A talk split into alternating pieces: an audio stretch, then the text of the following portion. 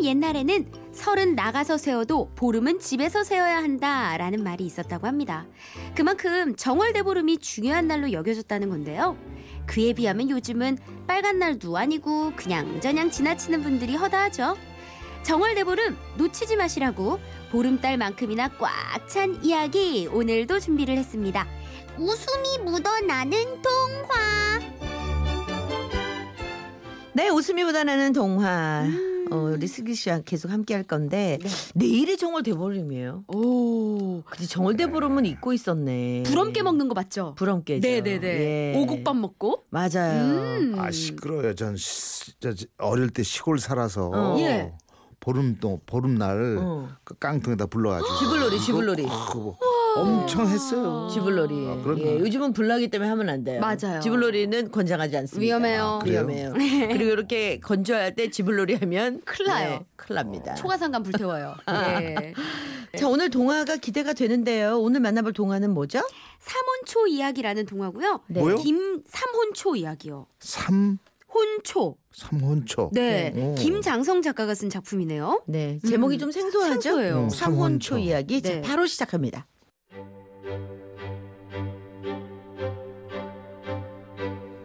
옛날 옛날 어느 산골에 효심 가득한 효자가 살고 있었어요. 그런데 어느 날 이 효자의 아버지가 큰 병에 걸렸답니다. 효자는 좋다는 약은 다 구해드리고 용하다는 의원은 모두 불러봤지만 아버지 병은 나을 기미가 없었지요. 그러던 어느 날 지나가던 스님 한 분이 근심 가득한 효자의 얼굴을 보고 물었어요. 이보 젊은이 무슨 걱정거리라도 있는 거요. 예, 아버지가 많이 아프셔서요. 아 내가 의술을 좀 공부했는데 아버지 상태를 한번 봐드리겠소.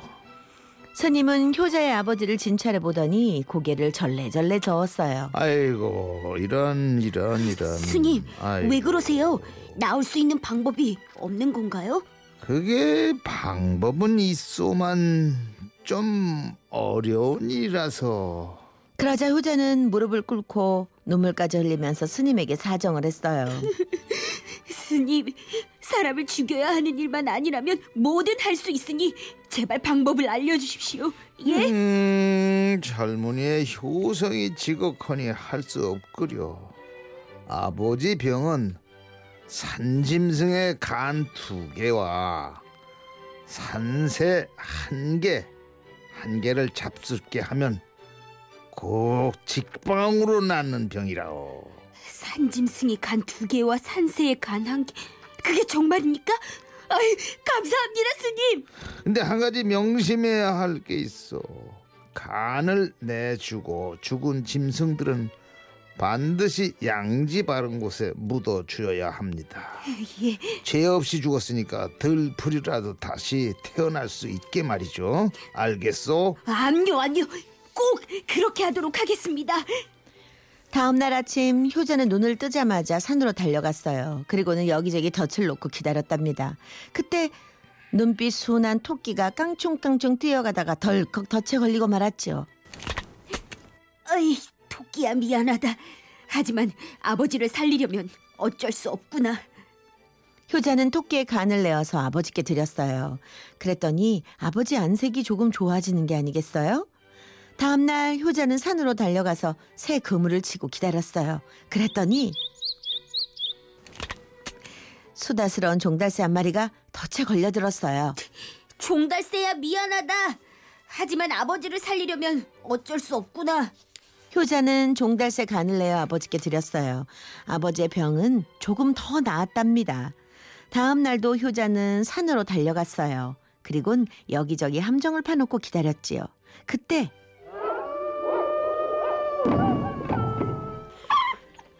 사나운 늑대 한 마리가 함정에 빠지고 말았어요. 어, 늑대야 미안하다.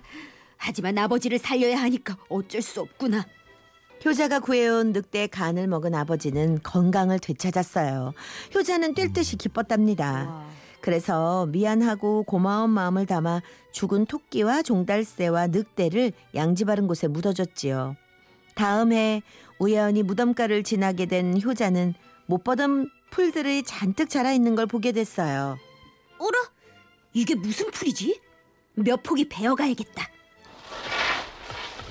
효자는 풀을 베어와서는 마을 사람들에게 보여줬어요. 이게 무슨 풀인지 아세요? 어 그거요 그 삼원초라는 풀인데 말이에요 먹을 수 있어요 빻아가지고 매주처럼 띄었다가 찐살하고 섞어가지고 항아리에 담고요 물을 붓고 삭힌 다음에 먹는 거라고 그, 그런 그 먹는 거예요 효자는 마을 사람이 가르쳐 준 대로 해보았어요. 빠서 자 그다음에 물을 붓고 에, 아, 자 이렇게 두면 된다는 거지? 며칠 뒤 항아리에 담긴 물이 누르스름하게 변했어요. 그런데 그 냄새가 아주 향긋했어요. 효자는 마을 사람들과 함께 한 잔씩 마셔보았어요. 그랬더니 사람들이 모두 순해져서는 말수도 적어지고 얌전해졌어요. 그 모습이 꼭 토끼 같았죠. 달큰한 맛에 끌린 사람들은 한 잔씩 더 마셔봤어요. 그런데 이번에는 사람들이 수다스러워져서는 막 떠들어대는데 그 모습이 꼭 종달새 같았어요. 사람들은 한 잔씩 더 마셨죠. 그런데 어찌된 일인지 갑자기 모두 사나워져서는 싸움질을 하고 아주 난리가 났지요. 꼭 미친 늑대처럼 말이죠. 한참을 그러던 사람들은 이내 골아 떨어졌어요. 그리고 다음 날 아이고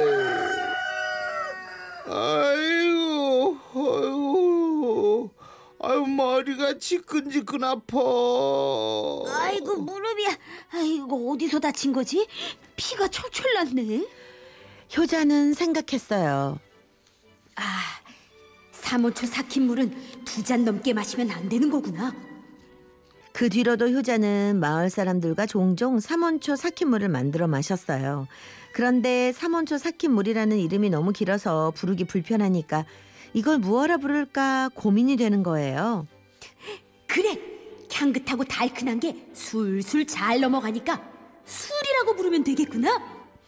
그때부터 사람들은 삼원초 달인 물을 술이라고 부르기 시작했답니다.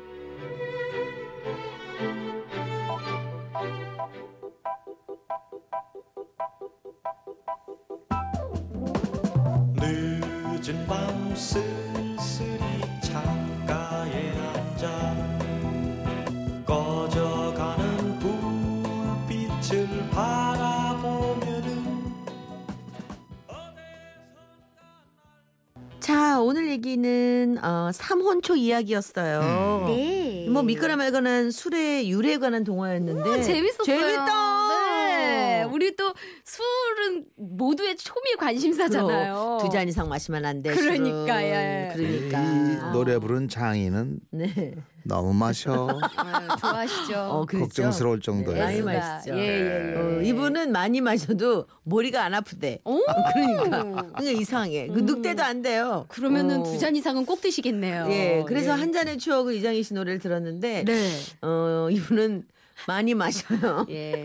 대병의 지금 추억으로 크루즈 타고 뭐. 아, 어디냐 뭐 여행 아, 중이시구나. 그러니까 이 동화 속에 왜 한 잔 마시고 두 잔 마시고 세 잔 마시고 사람들의 형태를 네. 음. 그러니까 그게 주사로 표현한 거죠. 많이 그러니까. 많이 마시면 안 된다는 거예요. 음. 그러니까. 술은 그러니까 일종의 주사를 보여줬던 거예요. 네, 돈이 토끼 있잖아. 종달새 그 늑대까지. 거기까지는 그러니까 어, 종달새까진 괜찮은데 어, 그럼. 늑대로 변할 때까지는 마시면 안 되죠. 진짜 술 먹고 말만 하지는 사람 이제 많잖아. 삼차 맞아요. 일차이차는 좋은데 삼차까지 가면 안 된다. 아, 야 완전 좋은 교훈이 이게 동화 속의 야, 유일하다. 그, 그 모든 맨드레는 교훈이에요. 내가 맨드레. 뭐. 모든 공식에 다 들어가네 이게. 그렇죠. 그러게요. 어, 재밌네 재밌네.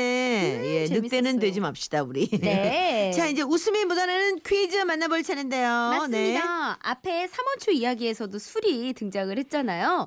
오늘 문제도 이 술과 관련된 문제입니다. 내일이 정월대보름이라고 말씀드렸는데요. 정월대보름이면 빼놓지 않고 먹는 술이 있습니다. 바로 귀발기 술인데요. 맞아 맞아. 이 귀발기 술을 마시면은 그의 귀병이 생기지 않고 귀가 밝아진다는 얘기가 전해져 내려오고 있습니다. 음. 자 그렇다면 정월대보름 귀발기 술은 과연 언제 먹는 것이 좋을까요? 자 보기 중에서 골라주시면 됩니다. 음, 자 아버님 1번, 아침 식사 직전, 2번, 아침 식사 이후, 3번, 점심 식사 후, 4번, 저녁 식사 후. 참 어렵다. 네. 어려워. 예. 이거 어려운데 못 이거 맞추겠는데 어떻게 이거 힌트를 좀 드려, 드려야 되는 거 아니에요? 힌트가 있을까요? 모든 공복이 좋잖아요. 그럴까? 예. 어, 자 여러분들이 잘 생각하셔서 네. 정답. 자, 샵 8001로 짧은 문자 50원, 긴 문자 100원 정보 이용료 나가고 미니는 무료입니다. 정답 맞춰주신 분 중에 한 분께 오늘도 역시 어린이 동화 전집 세트를 선물로 보내드리겠습니다. 자, 광고 전해드리고 얼른 돌아오죠.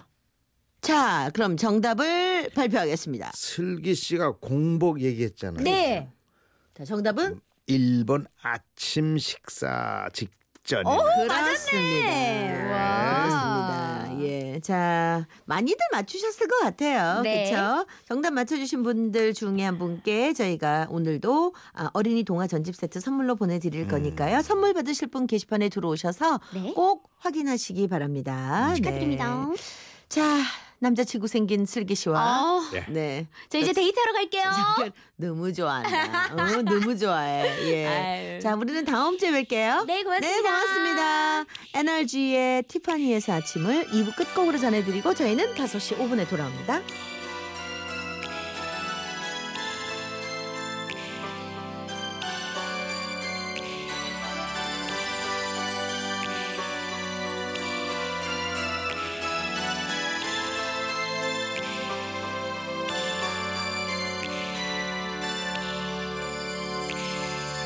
Do you be gone?